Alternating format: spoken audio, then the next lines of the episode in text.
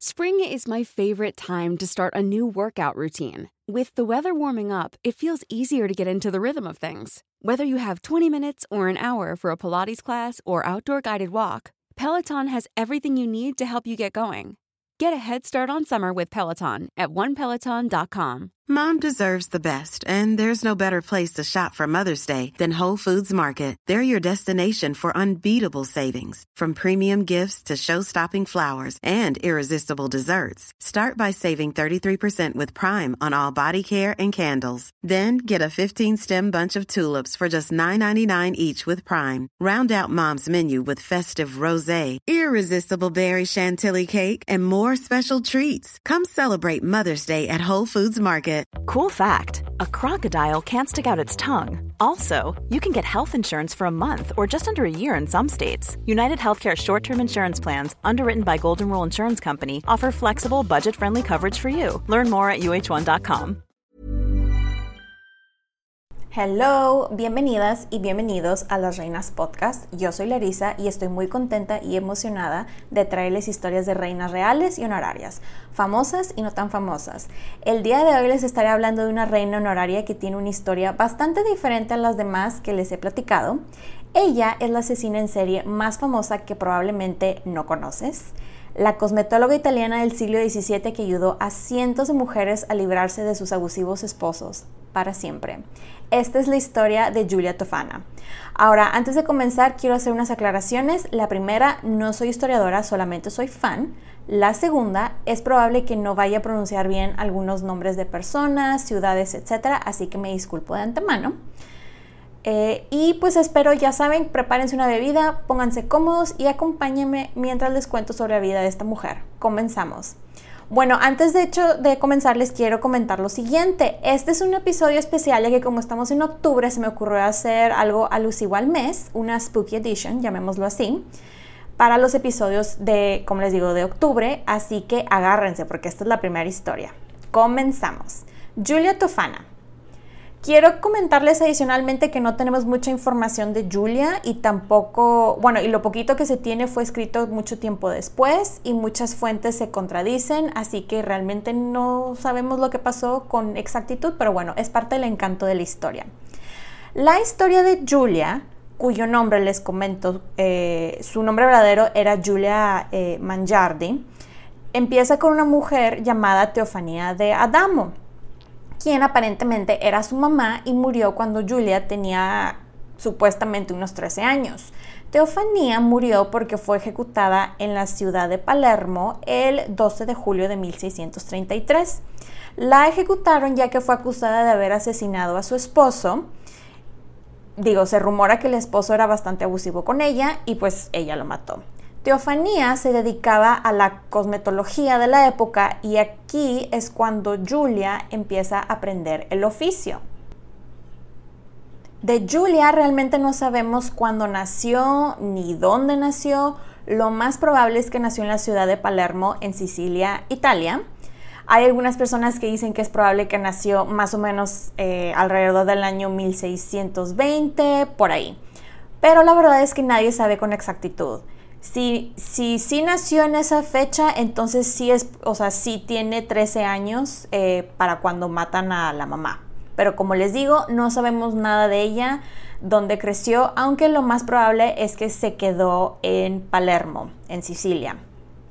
Tampoco sabemos nada de su educación, eh, pero pues por lo que les voy a contar a, eh, a continuación, podemos digamos que deducir que ella sabía leer, sabía escribir, y sabía contar ya que pues era bastante lista con eso de las plantas y propiedades, era una businesswoman, así que pues inteligente era la mujer. Una cosa que sí se escribió, se mencionó de Julia, es que la han descrito como una mujer muy bella. No sabemos qué características exactamente tenía que la hacían bella, pero la cosa es que para los estándares de la época dijeron que era muy bella, así que pues les vamos a tomar la palabra. Ahora entremos un poquito de contexto de la época. Durante el siglo XVII estaba de moda, tanto en hombres como mujeres, cosas como pelucas y maquillaje así muy exagerado. Me imagino que han visto una que otra película eh, donde han visto este tipo de, maquillaje así blanco y exagerado. La cosa es que usaban el maquillaje para hacer las caras, los rostros más blancos y parejos supuestamente. Y obviamente eh, lo del maquillaje y la cosmetología de la época pues era también para mantenerse más jóvenes, ¿verdad?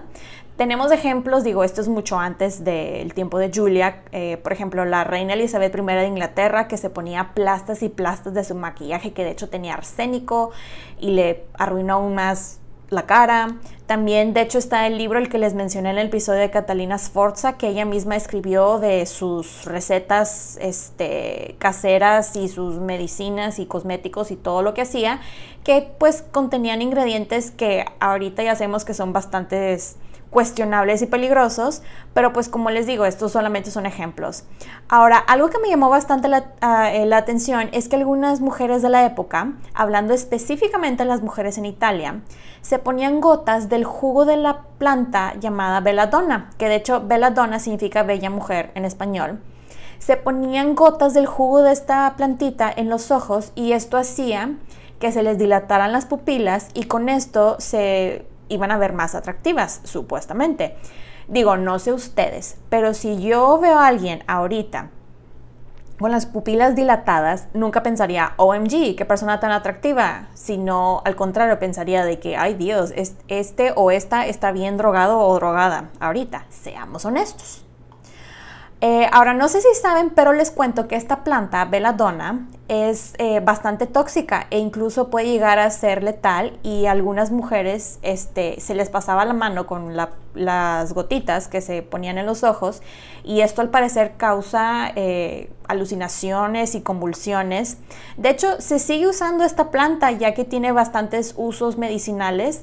De hecho, se sigue usando para lo mismo, para dilatar los ojos, pero lo usan los doctores para hacer exámenes en los ojos. Eh, la cosa es que, pues, obviamente en estos tiempos ya están muy bien estudiadas las propiedades de esta planta, están muy bien reguladas, cantidades, todo eso, así que ahorita no hay problema y sirven para tratar diferentes cosas. En aquellos tiempos, pues imagínense, ¿verdad? Pero bueno, cerrando este paréntesis de contexto cultural, continuamos con la historia de Julia. Julia, según reportes, pasó gran parte de su tiempo eh, mientras crecía entre boticarios, estando presente cuando estos pues elaboraban sus pociones y por pociones pues me refiero a sus medicinas, maquillaje, etc. Pero a raíz de esto fue que ella desarrolló su propio veneno, el famosísimo aquatofana o aguatofana. Eh, algo que sí me gustaría aclarar es que es muy posible que su mamá, Teofanía, eh, acuérdense que ella era cosmetóloga, y le digo entre comillas, este, fue la que inventó este veneno y que le, pues, le haya pasado, haya heredado la receta a su hija. La cosa es que pasó el tiempo y Julia creció y se casó, empezó su negocio y al tiempo de esto quedó viuda. De su matrimonio les cuento que tuvo una hija quien aparte de ser su mano derecha en el negocio, era también astróloga. Al parecer le decían la astróloga de la Lungara o Lungara, como se pronuncia correctamente. Julia empezó a vender este veneno a mujeres que querían enviudar, ya que sentían mucha simpatía hacia ellas, sobre todo las mujeres de estatus bajo, ya que, en estaban en matrimonios eh, muy abusivos. Vaya, ella las ayudaba a todas, pero en especial a las más pobres. Eh, abro otro pequeño paréntesis cultural eh, porque les quiero comentar los siguientes puntos. El primero, acuérdense que en aquellos tiempos las mujeres no eran consideradas personas, eran consideradas como un objeto o una propiedad. Primero eran propiedad de sus papás que podían prácticamente venderlas slash casarlas al mejor postor. Es, digamos, este concepto de casarse por amor y porque una o uno quiere no existía. Vaya, es una noción muy moderna. En aquellos tiempos eran matrimonios arreglados, como saben. Después de ser propiedad de sus papás, las mujeres pasaban a ser propiedad de pues los esposos, quienes podían hacer lo que quisieran con ellas, las podían golpear, las podían hasta matar y nadie les podía decir nada porque ellos estaban en su derecho como esposos. Ni siquiera tenían la opción de divorciarse y los hijos no eran de ellas, eran de los esposos. Dicho todo esto, eh, ¿Qué es lo que una mujer podía hacer en aquellos tiempos para salirse de eso? Se estarán preguntando. Pues al parecer la respuesta es que quedarán viudas, o sea, hace darle baigón a los esposos. Murder. Digo, puedo entender el por qué lo hicieron, de dónde viene eso de querer ser libres y no ser golpeadas y estar en estatus de viuda, ¿verdad? El respetable estatus de viuda. Mas no estoy justificando, cabe aclarar, el asesinar a alguien. Y lo repito porque puedo entender, mas no justifico a nadie. El segundo punto es que las mujeres en aquella época, que les, bueno, que me, me gustaría comentarles, como saben, las mujeres en aquellas épocas solamente podían hacer tres cosas. La primera era casarse, como lo acabamos, se los acabo de mencionar, que no siempre les iba bien, depende cómo les tocaba. La segunda era vivir en extrema pobreza y pues andar mendigando por las calles. Y eh, bueno, y la tercera opción era prostituirse. Lamentablemente muchas elegían el matrimonio para no terminar en la calle y las que elegían la prostitución pues simplemente era porque tenían hambre y querían comer. Pero bueno, cerrando este otro breve paréntesis, les cuento que el famoso eh, agua tofana, agua tofana, al parecer tenía como ingredientes arsénico, plomo y veladona. Hasta la fecha sigue siendo un completo misterio las cantidades eh, del veneno o si tenía más ingredientes, pero sí sabemos que era eh, inodoro e insípido y, este, y tampoco tenía color. Los ingredientes, al menos el plomo y el arsénico, eran ingredientes bastante comunes ya que se encontraban en los cosméticos de la época, así que pues realmente nadie podía sospechar nada. Al parecer solamente se necesitaban entre 4 a 6 gotas para poder matar a un hombre con este veneno. O sea, así de potente estaba la cosa. El agua tofana al principio era vendido en estuches de maquillaje, como el polvo compacto para que se den una idea. Pero esto era más difícil de manejarlo, así que como buena empresaria que era, hizo un rebranding y aquí es cuando lo empezó a sacar en forma líquida, en pequeñas botellas en donde se almacenaban, por ejemplo, perfumes o aceites e incluso esas botellitas que podían guardar cosas religiosas como agua bendita, por ejemplo. Y esto lo podían tener ellas fácilmente, o sea, cualquier mujer, sea mujer pobre o una mujer rica, lo podía tener en su tocador y nadie iba a sospechar nada, ya que pues eso se puede usar como este, entre comillas, maquillaje, ¿verdad? Después ella hizo otro rebranding, ya que aquí fue cuando le puso el nombre de Maná de San Nicolás o Agua de San Nicolás en español, de manera de que se viera ahora sí como algo más religioso, así como ya ven que muchos lugares este, religiosos venden botellitas de, de agua bendita, hagan de cuenta que es eso, ¿ok? Como les dije anteriormente, ella vendía su veneno a las mujeres que querían salir de sus matrimonios abusivos. Eh, cabe aclarar, digo, que ella también eh, le vendía su veneno a hombres, pero ellos realmente eran, yo creo que menos del 1% de la clientela. La cosa es que el negocio poco a poco iba creciendo, pero todo con base en referencias personales. Vaya, ella nunca puso un letrero en la entrada que dijera, ven y compra mi veneno y te deshaces de tu marido. O sea, eso nunca pasó. Este producto se hizo muy popular ya que, número uno, era prácticamente imposible de detectar. Vaya, si hacían una autopsia no salía nada, a diferencia de otros venenos que habían, o sea, que habían en el mercado. Y la segunda es que el veneno actuaba lentamente. La víctima empezaba con síntomas que prácticamente es como si describes los síntomas de COVID, o sea, dolores de cabeza, tos, malestares estomacales, cuerpo cortado, etcétera o algún malestar por el estilo. Y los doctores de la época pues llegaban, los trataban y les daban las medicinas de la época y como morían decían, ah, pues murió de causas naturales, porque pues acuérdense que la gente pues del pasado moría por cualquier cosa, o sea, se cortaban el dedo y ya, murió. Julia eh, primero empezó el negocio, eh, al parecer, en la ciudad de Palermo, en Sicilia. De ahí se fue, eh, según esto, a Nápoles y de Nápoles se movió para Roma, que aquí fue cuando su negocio así súper despegó. Otra cosa que me llamó mucho la atención es que Julia les daba un tutorial a las mujeres que compraban el veneno del cómo se tenía que administrar. Les explicaba que lo tenían que poner en el vino o en el agua o incluso podía hacer en un caldito o sopa o algo por el estilo. La primera dosis, dícese la primera gota o dos gotitas, eh, no provocaba síntomas de forma inmediata, pero a los días empezaban con síntomas de un tipo como resfriado y ya para la tercera dosis ya los síntomas ya eran más visibles, algunos vomitaban o les daba diarrea y ya la cuarta dosis ya era la tipo endgame, ya saben, la final. La cosa es que este veneno actuaba, como les digo, de forma lenta, así podían y tenían tiempo de hablarle a un doctor, llegaba el doctor y les decía, pues los revisaba y de que pues tienes una gripa, ten. O, ay, te cayó pesada la comida, ten esta medicina. La cosa pues la medicina no iba a funcionar.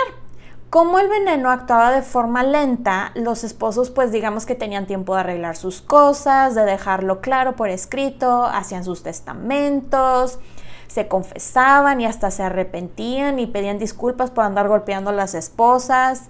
Y pues con esto me imagino que de cierta manera las mujeres se sentían un poco menos culpables o sentían menos feo por lo que hacían, ¿verdad? Otra cosa eh, bastante interesante es que el tutorial de Julia incluía eh, lo que tenían que decir, cómo tenían que expresarse, qué emociones tenían que estar demostrando, actuando, hasta les decía, que tienes que llorar y tienes que actuar de esta manera y si no sabes llorar no te preocupes, yo te enseño y vas a hacerle así, vas a hacerle así. O sea, vaya, ellas actuaban como las mejores y más dedicadas mujeres hacia sus esposos. Ya cuando el esposo moría, les explicaba que ellas tenían que exigir una autopsia de manera este, eh, que pudieran comprobar su inocencia porque no iba a salir nada en la autopsia. Iban a revisar todos los, este, los órganos y no iba a haber nada, o sea, no iba a salir nada. Les cuento que las clientas de Julia la querían mucho y la protegían bastante y solamente la recomendaban cuando sabían que era alguien de súper confianza. Era una muy buena amiga, este, o realmente, y, esta amiga realmente necesitaba pues una salida, ¿no? De su situación tan, tan terrible y abusiva. Digo, les convenía a las clientas cuidar y proteger a Julia, ya que si a ella le llegaba a pasar algo, pues ella podía soltar nombres de sus clientes y pues eso era malas noticias para ellas también, ya que si Julia caía, ellas también caían. Este, Julia, como les digo, ayudaba bastante a mujeres eh, pobres, pero también ayudaba, ayudó a bastantes mujeres ricas. Em, Julia, por su parte, también las mandaba a investigar para saber si podía confiar en ellas. Era todo un proceso acá muy robusto de referencias y quién sabe qué más investigaba la mujer. Julia ya para estas alturas ya estaba viviendo en Roma, al parecer se instaló por el área de Trastevere y abrió un local ya acá formal de cosméticos. Digo, era la fachada ya que realmente lo que más dinero daba para el negocio era el agua, era el agua tofana. Pero si llegaba alguien que preguntaba, oye, ¿qué esto y qué lo otro? Y ella, pues yo no sé de qué estás hablando porque pues yo aquí estoy vendiendo mi maquillaje, mira. Muy lista, Julia, muy lista. La cosa es que le fue muy bien ya que nadie abría la boca y esto lo hizo por años y por años me refiero a más de 20 años.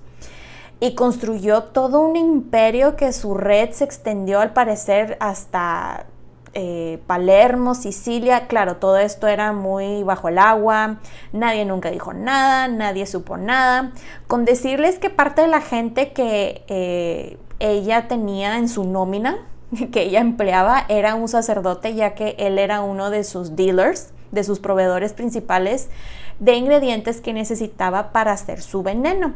La cosa, como les digo, es que ella era muy querida por las mujeres, tanto pobres como ricas, ya que pues las había ayudado, pero todo cambió, todo se derrumbó cuando una clienta, después de llegar recomendada y de pasar las pruebas de confianza y referencias y todo por Julia, le quitó la copa al esposo diciéndole, no, no te lo tomes. Y el hombre de que, pero ¿por qué? Y le empezó a golpear y la golpeó hasta el punto que ella confesó que había puesto veneno en la copa y que se había eh, arrepentido de querer matarlo, pues. La cosa es que el esposo de esta mujer la llevó con las autoridades y ahí a la mujer la torturaron hasta que ella confesó nuevamente este, y soltó el nombre de Julia. Julia por su parte, como les digo, era muy popular y este, sus contactos le avisaron porque pues les digo, ella tenía una red bastante impresionante, sus contactos le avisaron, logró escapar, y este, en el vecindario, la verdad, la gente la quería bastante y hasta ayudaron y hicieron lo que pudieron para impedir su arresto.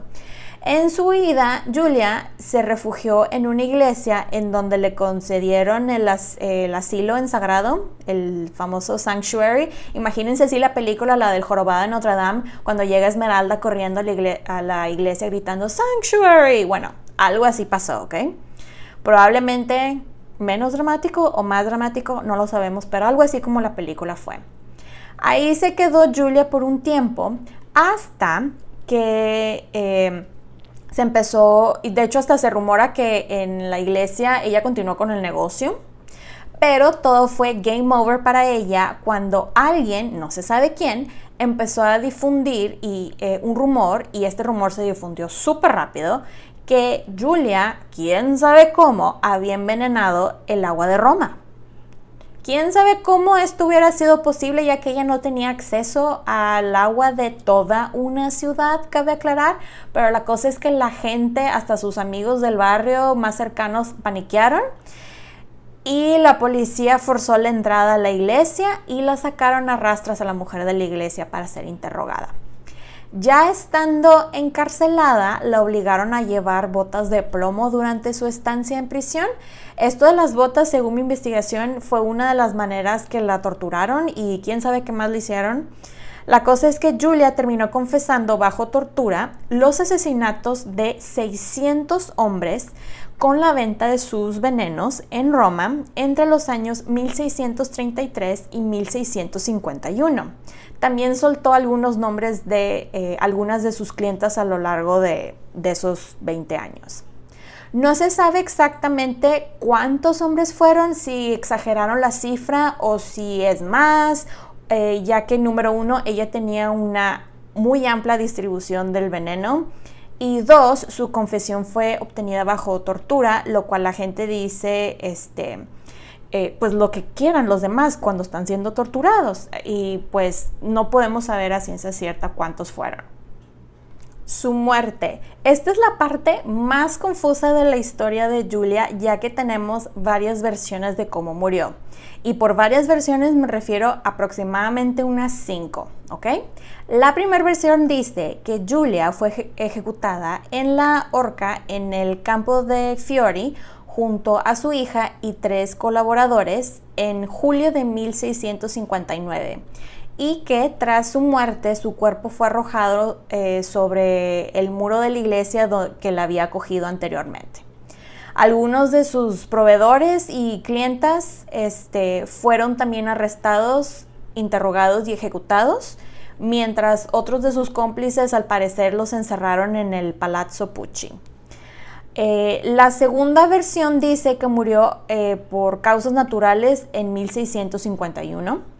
La tercera versión dice que eh, encontró refugio en un convento y que ahí vivió durante muchos años y que continuó con su business del veneno desde el convento y que lo movía a través de una red de monjas y clérigos. La cuarta versión dice que fue capturada, torturada y ejecutada, pero eh, no especifican cómo y no especifican cuándo. Eh, hay algunas que dicen que fue en 1659. Eh, otro año que dan es, es 1709 o 1730. Como pueden ver, nadie se puso de acuerdo. Y la quinta versión dice que a ella la sacaron del santuario y la estrangularon y sacaron su cuerpo por la noche y lo aventaron de la iglesia donde estaba, aventaron ahí el cuerpo. Sea cual sea la manera que murió, la cosa es que murió y pues tenemos esta historia que contar. El famoso compositor Mozart, quien vivió unos 100 años después, estaba convencido eh, cuando él estaba muriendo que él fue envenenado con agua tofana. Y pues el misterio de su historia y su fama asesina se extendió entre los literatos del romanticismo, ya que eh, tiempo después, en el siglo XIX, Alejandro Dumas hace una referencia de ella en su famosa novela El Conde de Montecristo y dice lo siguiente, hablemos señora de cosas indiferentes, de Perugino, de Rafael, de costumbres, de los trajes y de esa famosa agua de tofana de la que algunos te dijeron aún guardan el secreto en Perucha. Espero que les haya gustado este episodio. Sé que es un poquito diferente al formato que normalmente manejo. Saben que pueden encontrar los episodios de las Reinas Podcast en diferentes plataformas como Spotify, YouTube, Apple Podcasts y Amazon Music y también están mis diferentes redes sociales como arroba las reinas podcast para Facebook e Instagram y arroba las reinas pod en Twitter. Recuerden suscribirse, darle like, activar la campanita para recibir notificaciones, descargar los episodios y compartirlos. Incluso pueden dejar su rating y review. Muchas pero muchas gracias por escucharme y por apoyar este podcast. Nos escuchamos pronto. Bye. Mom deserves the best, and there's no better place to shop for Mother's Day than Whole Foods Market. They're your destination for unbeatable savings, from premium gifts to show-stopping flowers and irresistible desserts. Start by saving 33% with Prime on all body care and candles. Then get a 15-stem bunch of tulips for just $9.99 each with Prime. Round out Mom's menu with festive rosé, irresistible berry chantilly cake, and more special treats. Come celebrate Mother's Day at Whole Foods Market. Hey, folks, I'm Mark Marin from the WTF Podcast, and this episode is brought to you by Kleenex Ultra Soft Tissues, your ally to help tackle your allergy symptoms this season. I love the change of seasons, but nobody loves pollen and all those other things floating in the air that make you sneeze during this nice weather. Kleenex Ultra Soft Tissues are hypoallergenic and allergist approved, so fight back against watery eyes and runny noses without worrying about irritating your skin. For this allergy season, grab Kleenex and face allergies head on. Planning for your next trip? Elevate your travel style with Quince. Quince has all the jet setting essentials you'll want for your next getaway, like European linen, premium luggage options, buttery soft Italian leather bags, and so much more. And is all priced at 50 to 80% less than similar brands. Plus, Quince only works with factories that use safe and ethical manufacturing practices. Pack your bags with high-quality essentials you'll be wearing for vacations to come with Quince. Go to quince.com slash pack for free shipping and 365-day returns.